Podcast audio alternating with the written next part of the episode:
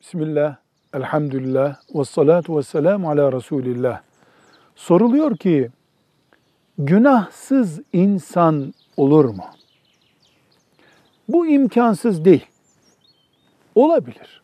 Ama peygamberler dışında bir insanın günahsız olduğu çok zor ispat edilir bir şeydir. Çünkü biz hata etmiş bir babanın çocuklarıyız.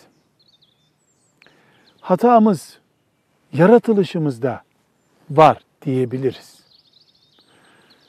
Hatasız, günahsız insan olmaz ama insan günahlarını da tevbesiz bırakıp küflendirmemelidir. Önemli olan hemen tövbeye yapışıp tekrar temizlenmek şeklinde bir kuralı işletmektir. Velhamdülillahi Rabbil Alemin.